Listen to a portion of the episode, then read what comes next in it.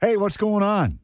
Welcome into the sports book here on 760 WJR. Yes, indeed, another Monday night. Thank you very much for uh, hanging out with us. Uh, my name is Steve Courtney, and you must be. Jamie Edmonds. Yes, that is correct. We're off and running. Um, got an action packed show for you tonight. Lots to cover. Uh, some, oh, how rude. Uh, Blake, what, what's going on, lad? I was having a snack. I'm sorry. You help yourself. You've been here for a little bit. Um, had a nice uh, text, text uh, session with you yesterday. Uh, we did. yeah. Were Uh, you talking about the Red Wings? No, I don't want to talk about that. Okay. uh, that they've- it's been a tough week for me. ever since uh, Blake uh, pledged his allegiance to the Winged Wheelers, things have gone rather south. They Six traded loss- everyone. Six losses in a row.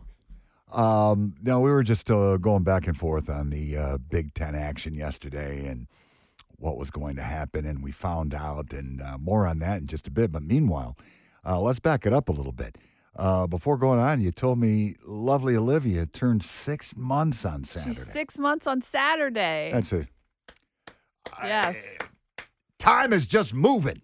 And she's so different from obviously six months ago, but I, she was sitting up in the high chair today. I'm like, who are you? Uh, is she starting to share her political views? no, Okay. which is good. You Keeping know- peace in the house. It's just mind blowing how uh, time just moves, man. it really does. Time flies. They say, like, try and savor it because it moves, and it really does. It does. All right. Now, uh, throughout the regular season, uh, these Big Ten teams just pound on one another. And that time has come and gone. And now some refer to this, and let me get your thoughts there, partner. Uh, some refer to this as one of the better sports times of the year as you make your way into the conference tournaments leading up to the NCAA. Baseball is underway, uh, postseasons for hockey and basketball not far behind, and might I add, uh, the XFL. I mean, I would have to agree. I think the first two days of the NCAA tournament are amazing. And then you lead into what my favorite thing is, which is the NHL playoffs. Yeah. So, yeah. Uh, we are knocking on the door. And just an aside, I don't know why, but I watched the San Antonio Houston XFL battle Oh, man. for about 20 minutes yesterday. 20 minutes! Were you bored? Oh, you are a sports. I, I, I, Fan. I just, I, I here, here, here's my logic. You know, to be able to come on this fine radio program and comment on it without actually watching it is wrong. You're a journalist. So I forced myself, Big literally, I forced myself to watch this for 20 minutes. In that 20 minute span, there was probably 10 flags, and it was not good. Not good at all. And I'm thinking to myself, self, how is this going to make it? Who is going to take it upon themselves to look at this as true sports entertainment? I, I don't know. That's my answer. I don't know because I wasn't watching. So we're we're in agreement. I'm in the dark when it comes to them. And ESPN, I get what they're all about. I get it. But you sign off on this? It's to fill airspace, though. Man, I don't know what the It's just like all the the, bowl financials games. are. The bowl games exist. I I think it's like eighty percent of the bowl games are owned by ESPN events, so they have something to put on TV throughout the holiday season, Well, all right. and for me to bet on. But which you do. Which you And oblige. Yes. Yes. But I would gladly watch the worst bowl game, start to finish. And I don't know if I will spend another 30 seconds watching the XFL. What about like a mid-major Yes. conference Yes. tournament in the first Yes. round? give me East Appalachian screen door repair and Southern Buffalo, whatever. I have Chattanooga and Furman on in here right now. All right, very good. And that's good watching next to the S- XFL. All right. So here's the deal. Uh, we are leading up to the Big Ten tournament. Uh, gets underway Wednesday at the beautiful United Center in Chicago. And as it pertains to your Michigan State Spartans, uh, they are a team going into this tourney with a boatload of confidence. They are the number four seed, and they will open their tournament run 2:30 on Friday against either fifth seeded Iowa, 12th seeded Wisconsin, or 13th seeded Ohio State. The uh, Buckeyes, by the way, open the tourney against the Badgers on Wednesday. The winner of that game faces the Hawkeyes on Thursday afternoon. Uh, Jamie, the Spartans shut down the regular season at the Breslin Center Saturday afternoon with an 84 78 win uh, over a pretty pesky Ohio State team. By the way, the Spartans have scored more than 80 points in four straight. Yeah, and they're moving the ball better. That's what Tom Izzo said post game. He thinks, and he said it multiple times this week, they can make a run. And I think that's exciting, especially if he thinks so. Um, and honestly, he was upset that the Minnesota game wasn't rescheduled, but it worked out Yeah. in their favor. Well, yeah, to a degree, it did. They they needed four things to happen to uh, maybe be the third seed, maybe even the second. Uh, three of the four took place. Yeah. So they are the fourth. Uh, by the way, congratulations to Chris Collins and uh, Boo Buie. How about those Northwestern Wildcats, the number two seed, highest seed they've ever had in their program history? Did you read if they would have lost, they would have been the nine? Yes. What a swing. It's unbelievable what's going on in this conference.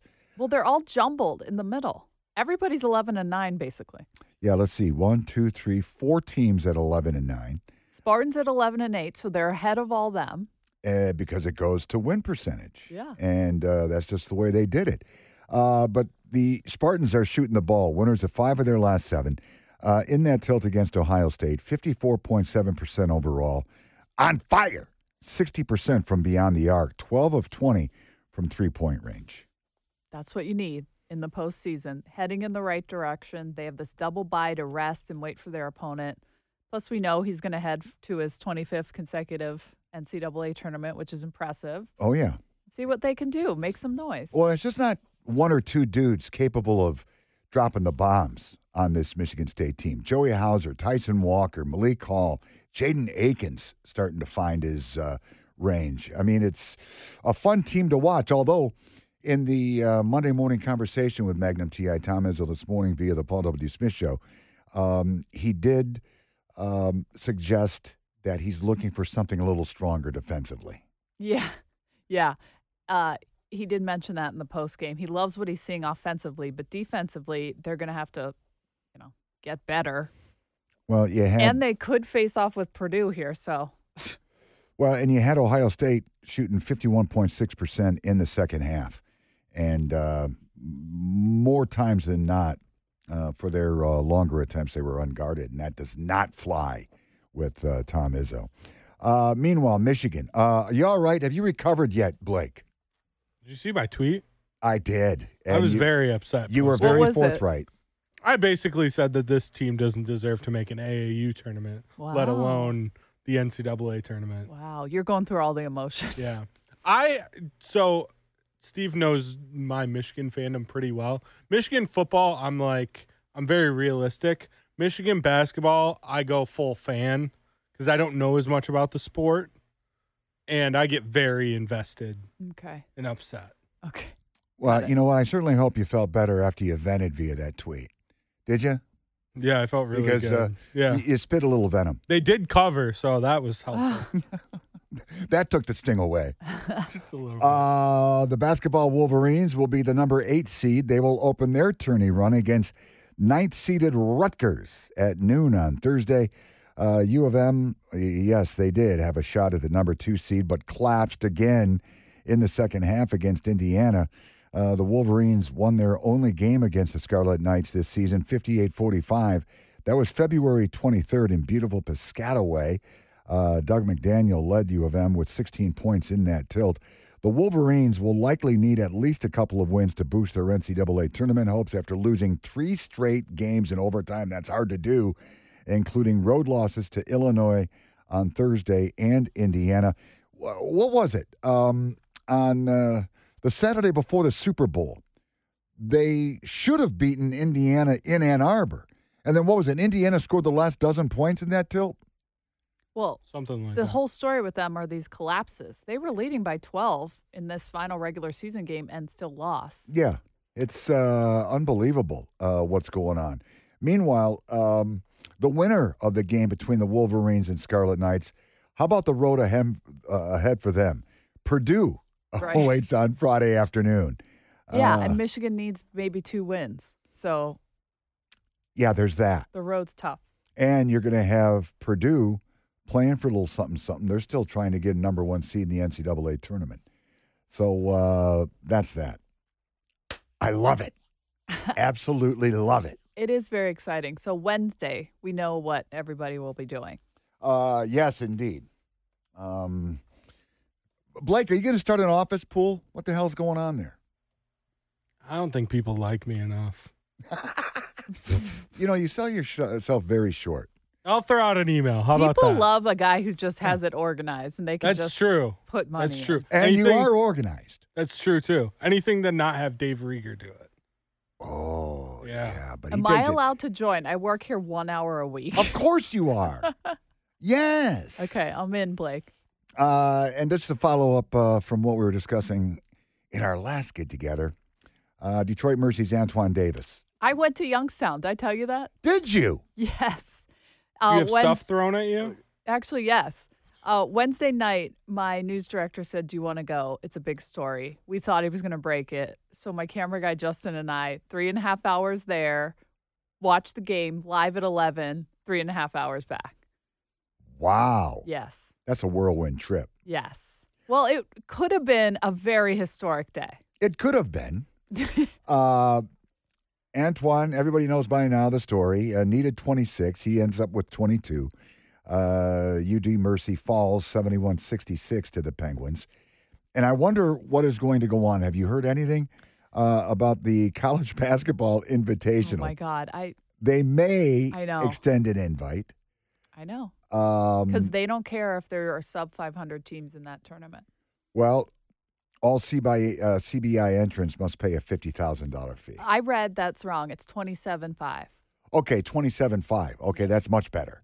Well, But can you imagine if that scenario plays out, UD Mercy pays it? Can then you? he absolutely breaks it because he only Of needs four points to break it. What if he didn't though? I mean, he can get.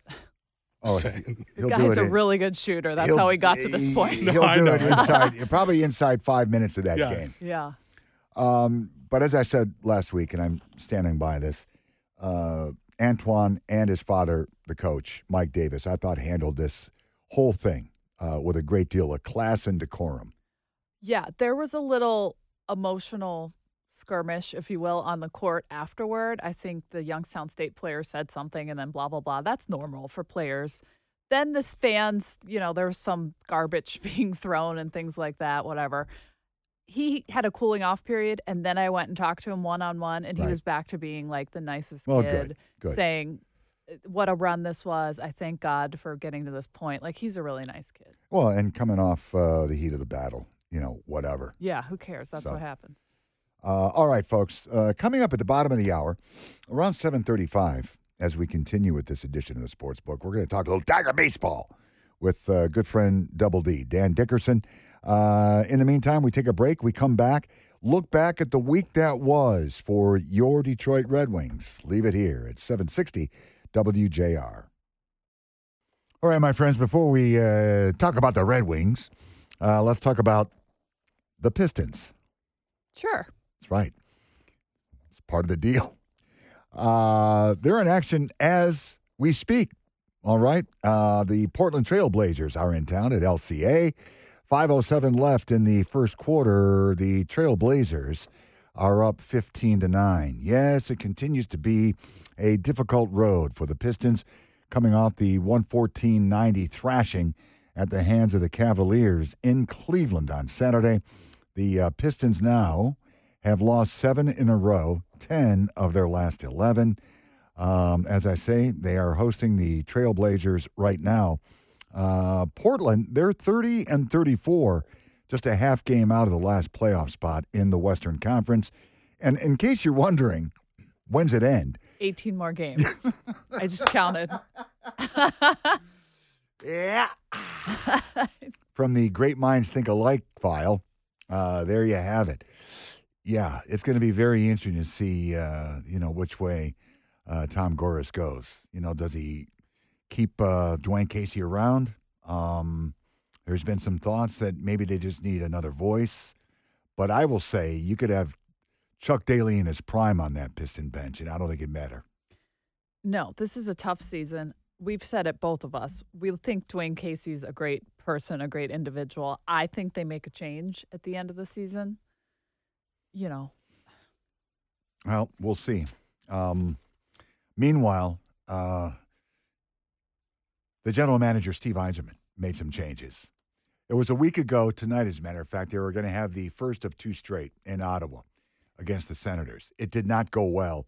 Didn't go well at all. Uh, lost the first one 6 2, the follow up 6 1. And uh, Stevie Y said that, uh, yeah, that played somewhat of a role in his decision to uh, be sellers. yeah. He also said this is not a Stanley Cup contender, and he wasn't going to just bank on them making the playoffs. He's trying to do this the right way, and he stressed patience again. It's just exhausting, though. It's so tiring. All of us want a team to root for in the playoffs in this town. Well, you know, he was an idol. And uh, again, uh, you know, he has a lot of confidence in himself. Why not? Uh, you saw what he's done with Tampa. And uh, there were those in the know that are under the impression that he's doing the same thing here in Detroit. Gone are Jakub Vrana, uh, Tyler Bertuzzi, uh, Filip Hronek, and they got rid of Oskar Sundqvist as well. Um, so the byproduct of these moves, you're building up your draft capital. He's got like 13 picks in two years. Well, and the argument against that is if you want to become contenders now, I would say it's a valid point that, you know, draft picks in the NHL take a little longer to season, perhaps. Um, but I'll tell you what, he's got an arsenal. There's no question. Yeah, and he doesn't have to make 13 picks. He could then go to a team that needs more draft capital and say, give me one of your, you know, free agents, older veterans to start crafting this team. I think they're close. And he obviously believes in Dylan Larkin because that deal finally got done. Yeah, finally. And uh, congratulations to uh, all involved. Uh, he gets himself uh, an eight year extension. Uh, the average annual value, rock bottom price of $8.7 million. Yeah, right. Rock bottom. Isn't it something? Good for him. Waterford boy makes good. Well- Hometown team. And he made it clear throughout the process that he wanted to keep wearing that winged wheel. Yes. And uh, Stevie Y must have uh, paid attention because he went to Dylan's house to sign the paperwork. Yeah, I thought that was a cute thing on social media. They signed it on the kitchen table or kitchen island. So the uh, Wings, though, coming off a 3 1 loss in Philadelphia on Saturday afternoon, they all of a sudden have lost six in a row. You take a quick look at the wild card scenario. The New York Islanders have the top spot, followed by your Pittsburgh Penguins. The Islanders with 72 points, the Pens with 71. Then you've got Buffalo, Ottawa, Florida, and Washington, all with 68 points. And then the Red Wings there with 65. So, yeah, uh, six points off the last playoff spot. There's still They're plenty, still of, there. plenty of hockey to go. It could happen. It could. They They just got to catch goalie. fire. yeah. Uh, they will host the Blackhawks 7:30 Wednesday night at LCA. The Blackhawks have it's it's just come unhinged.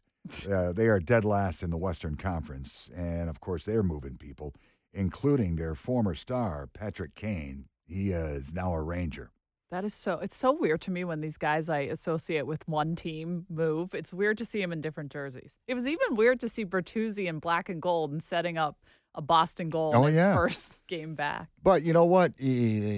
Both guys, you could easily say, because the Bruins became the quickest team in NHL history to make it to 100 points.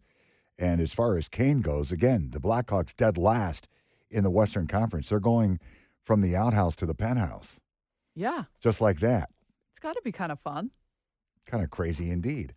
Uh, all right, we've got some baseball conversation. So much to unpack with the radio voice and good friend Dan Dickerson. We'll have that and more as we continue with the sports book here on 760 WJR.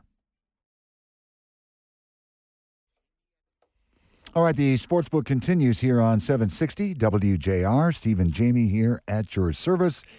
And uh, we are uh, trying to track down the one, the only Dan Dickerson, the radio voice of the Detroit Tigers. And by golly, Blake, we are good to go. He's always there. I knew he was dependable. That's his middle name. It'd be Triple D. Dan Dependable Dickerson. Danny boy, how are you? Oh, I'm good. How you doing, Steve? Everything is well. Say hi to Jamie. Hi, Jamie. How you doing? Good. I didn't get to spring training this year. you're missing. You're missing a lot. You're missing a lot. Listen, Dan, there is so much to unpack here with you. I know. Um, first things first. Let's just get it out of the way. Um, as a purist, um, I didn't uh, take kindly to the pitch clock. Uh, the uh, hitter has got to be inside eight seconds in the box. Um, I did say that there was a chance it could be a seamless transition. And I understand, you know, people don't like three and a half, three hour, 45 minute ball games. Your Yeah. thoughts on this whole deal? It's amazing. It's amazing what it's doing to the games that we've had already. We've had we had an 18-5 game that went three hours. We have also had a 10-7 game, an 8-7 game, a 10-3 game that featured nine walks. All of those games ended in under 250. And I'm telling you, every one of those games would have been a half an hour longer without the pitch clock. To me, it's like it's not, it has nothing to do with being a baseball purist. If you like a game that actually moves instead of drags, you're going to love the pitch clock. You don't even notice it. You literally do not notice it. You do notice that the pitcher gets the ball, gets on the rubber, and gets ready to throw the pitch, and the batter gets in the batter's box. And there's limited times the batter can step out, limited times that the pitcher can step off. So the game moves, and it's going to be really good for baseball. I feel vindicated that Dan Dickerson said that because we said that last week and Steve was all upset about this changing of the game. Steve poo pooed us. yes. Well, you know what though? If Dan's going to sign off on it, then I'm on board. And I'm telling you, Steve, you go to one game and go, "What was I? What was I complaining about? What was I worried about?" now, you won't even notice it. now you how- literally won't notice it, except that you'll be home about a half an hour earlier than you thought. well, you know, there's this is the problem in sport right now because there's such a movement to move things along. College football is looking at ways to move NCAA games quicker. Why don't we just make 60 minutes 30 minutes? Steve. The NCAA We've one's got a good college too. football Steve. game down. Let's cut some of the uh, commercial breaks. Oh, wait a minute. I don't think that's going to happen. Yeah, no. yeah, about that. Uh, now, have you noticed uh, the non-shifting rule in effect? Yeah, and it's funny is because every time a lefty came up, your eyes are so trained over the last five years to look for three guys on the right side of the infield that to see, I'm so it's, it's almost jarring to the eyes to not see three over there. And it took about three games to get used to the fact that that will not be a thing anymore. so what's interesting is how teams are are playing. They're going to use all spring to kind of figure it out. But you would think that if they put three on the right side for I think lefties saw 60%, some batters saw 80, 90% shifts. Uh, that you would think that if you have to have two on each side, that you'd have that guy on the left side of the infield, again for a left handed batter, right behind second base, ready to go over to the right side. But really, we're not seeing that. We're seeing what I would call just kind of a modified shift, what you would have been used to in the days before shifting exploded, what, six, seven years ago um, where the you know the left side of the infield just kind of shifts to the right, but not directly behind second base. So I don't know. I, I like the fact that to me that first of all, I think it, it was badly needed. I was really tired of seeing a beautiful line drive single to right end up one hop into the glove of a guy standing 60 feet under the outfield grass. And people are like, well, you shouldn't be legislating against defense. Well, why not? NFL did it a long time ago. Football is getting pretty boring. I mean, you could have that defensive back right on the line of scrimmage and just crush that guy before he could ever get out. And guess what? They made that guy back up five yards and offenses took off. Football in the 70s was brutally boring Right. until they made that change. So, so I mean, this makes sense. I mean, people complain, but I'm like, no, this is it makes sense. It looks better on the field. I think it, you know we've seen ground ball singles to right. Okay, ground ball single to right, not the most exciting play, but there's action. You have men on base now. Uh, you're going to see very. We have an incredible number of athletic shortstops in the game right now. They don't get to put their skills on display if they're shifted more than half the time on a left-handed batter. Now we're going to see them, those guys with range at shortstop, who are now having to cover a lot more ground. We're going to see them put their skills on display. That's a good thing for the sport. Um, so, speaking of time in sort of a different respect, it seems like the new president of baseball operations is playing the long game. He didn't really make that many changes coming in. It looks like he wants to see what he has. Yeah, well, he did. What he did was exactly what he said he was going to do at the at his press conference: get guys who can control the strike zone on both sides of the ball, or as he put it, dominate, because everything starts there. So every single, so it was addition by subtraction by getting rid of Candelario, Castro, Castro, Reyes. That's 1,600 plate appearances with a tiny little walk rate that just you can't build an offense around those guys. And then he brings in every single guy he brought in, whether it was the three guys in trade or whether it was some of the minor league free agencies signed. All of them have the ability to dominate or control the strike zone. They know what it looks, what a strike looks like. They're not going to chase you can't build an offense around low walk, high strikeout, high chase, low power guys who can't hit a fastball. I mean, that's that's it's been that way for five years. He's everybody he's brought in has a chance to turn that around, and you're going to get a, enough of these guys in there, and you've still got Schoop and Baez. They're not going to change. They're going to be hopefully a little more disciplined in the strike zone. But Maton, Vierling, Justin Henry Malloy is going to be up at some point this year. Torkelson, Greene. Don't forget that these guys were thought of as two of the best prospects, uh, best prospects in baseball last year. These guys all have a chance to make this offense not just a little better, but a lot better because they understand what the strike zone is. They can draw a walk to get on base. They can start wearing down staffs. Teams weren't afraid to throw the Tiger strikes because they knew there wouldn't be any damage if they threw strikes. Right. and it just got so old. It just, I mean, there were games they were down two nothing. You and I talked about this, Steve. You knew the game was over. Yeah, it was done. That's not a good feeling it's going to be a very different feeling this year. Well, what about you know you go back to this time a year ago, Dan, and there was a lot of optimism about this 2022 Tiger team.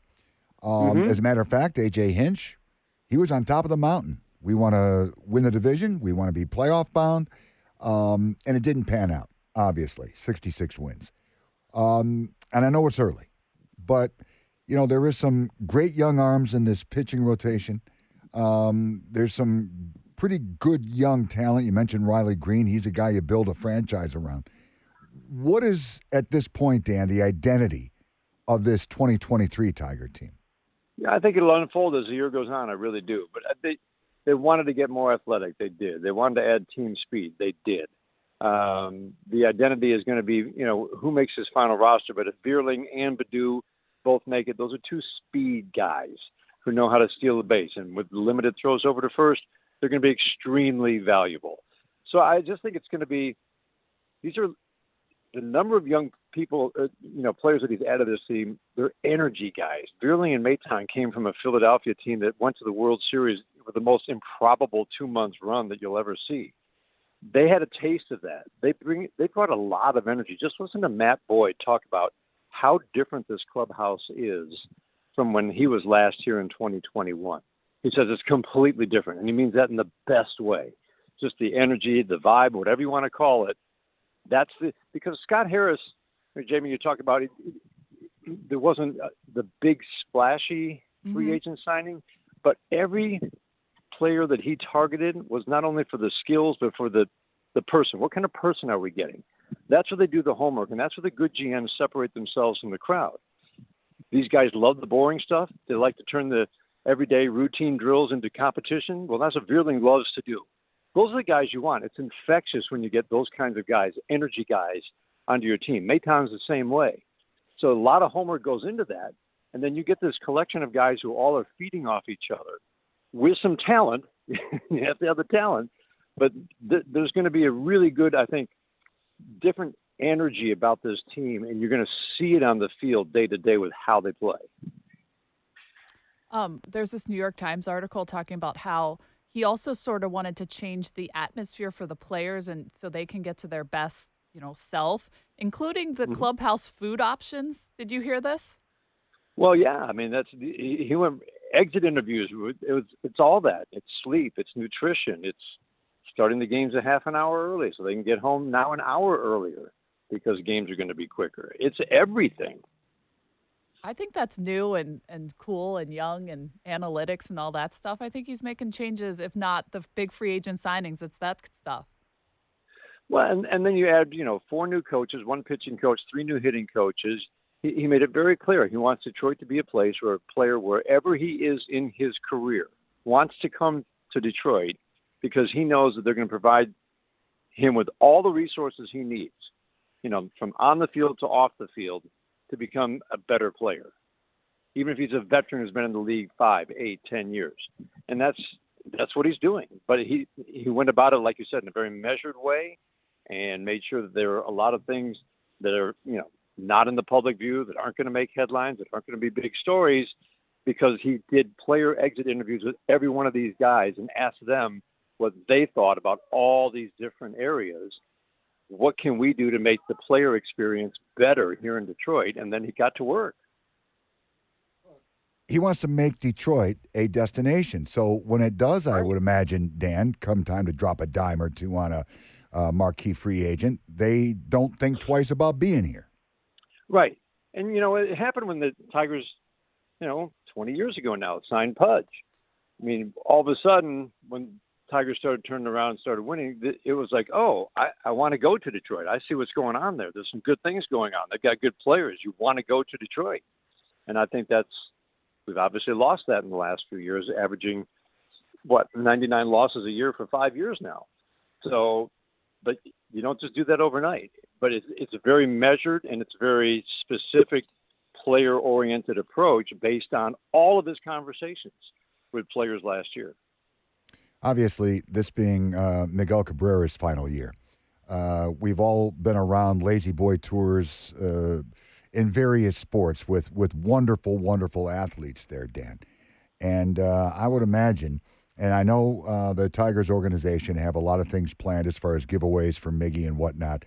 I, for one, am amazed, and we talk all the time about how quickly time just goes. That this is it. This is the swan song for, and I'm going to say it, the best Tiger hitter I've ever seen. Oh, sure. It's, uh, and I think Miggy very much wants it. Yes, he's going to enjoy, I think, every moment of it. He doesn't want to start the farewell tour now.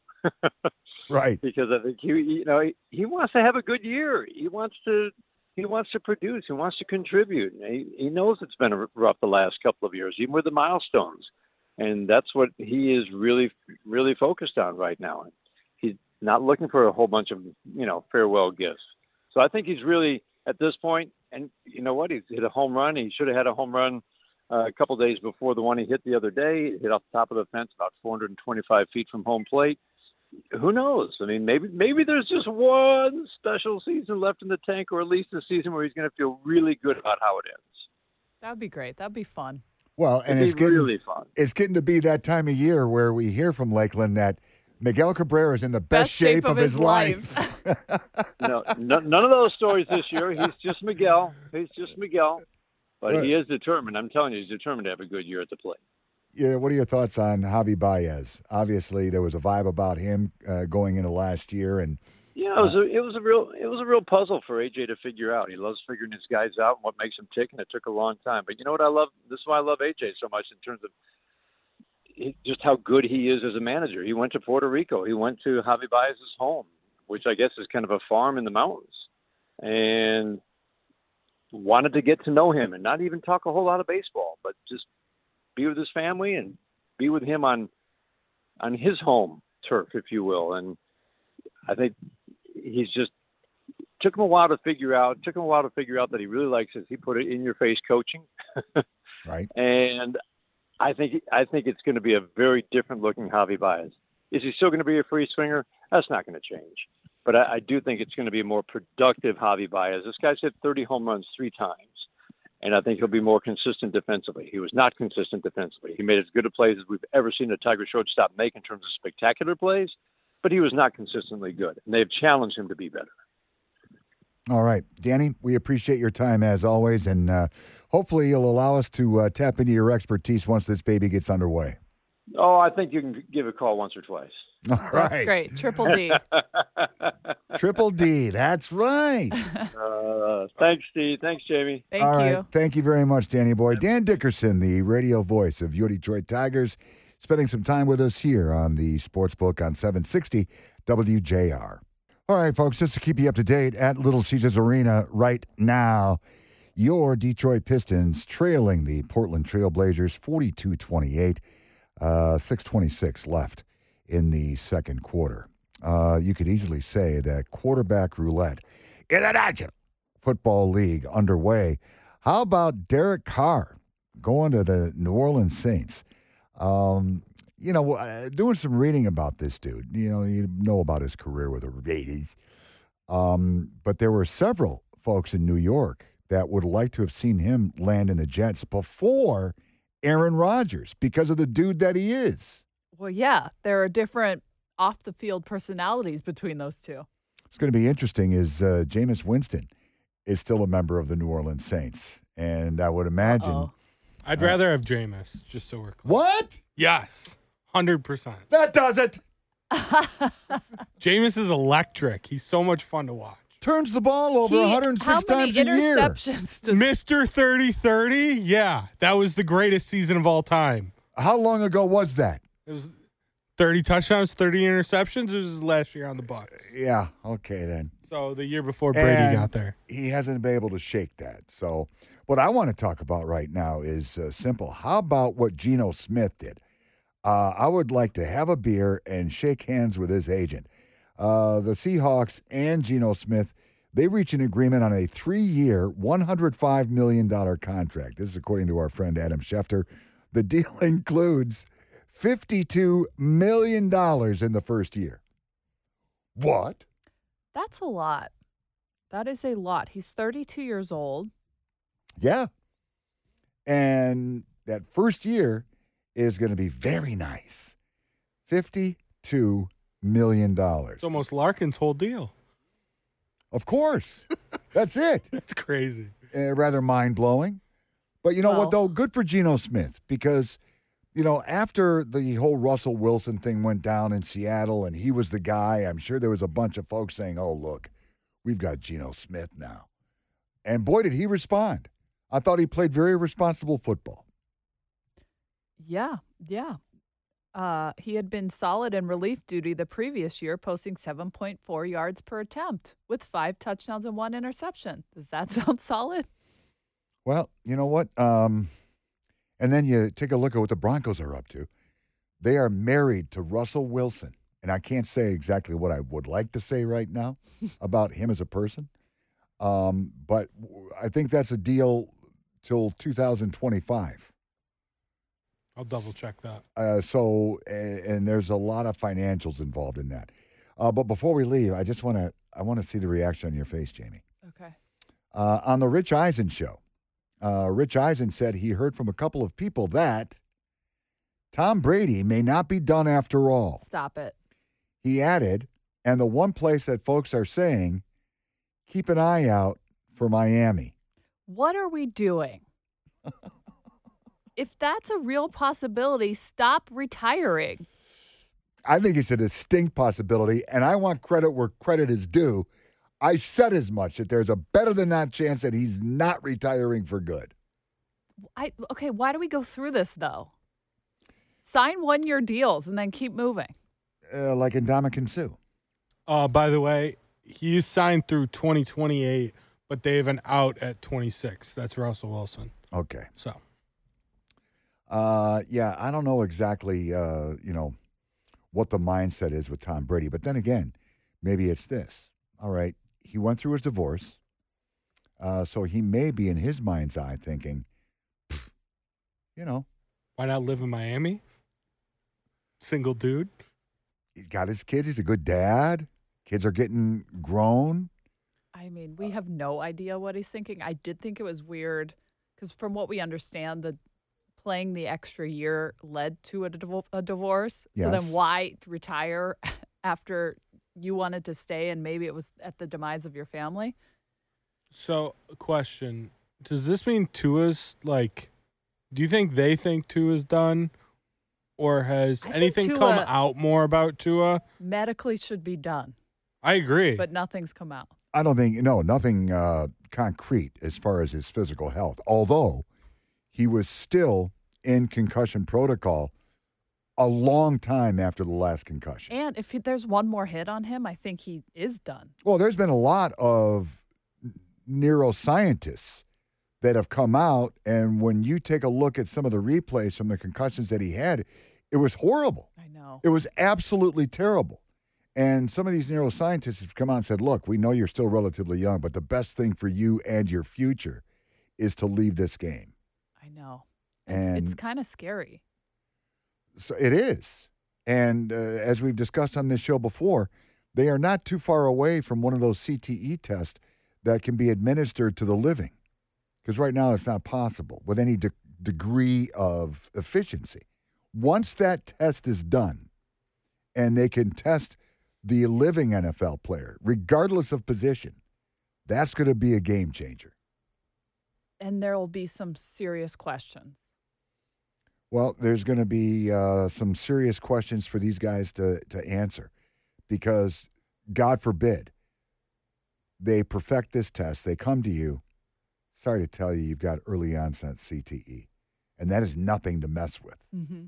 But then the thought is, well, what am I going to do that's going to pay me what I'm making now? That's what I mean by question. And what a difficult position that would be to be in. And it's not that far away, folks. Well, things got a little morbid. Well, you know what? Uh, Way to end on a high note. yeah, it's just realistic conversation, friends. I know. It's no, true. I know. Listen, I don't mean the first one to break it to you, but life isn't all a bowl of strawberries and cream.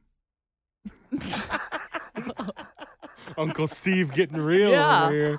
I, I just want to go back to how Dan Dickerson validated our feelings, Blake, about yeah, the he clock. did. He did. Yeah. And then Steve tried working and complaining about the clock moving when on first downs in college football. Well, you know what? That's a good thing. Here's the deal. Uh, well, yeah, but with this whole college football thing, we didn't get a chance to get into it.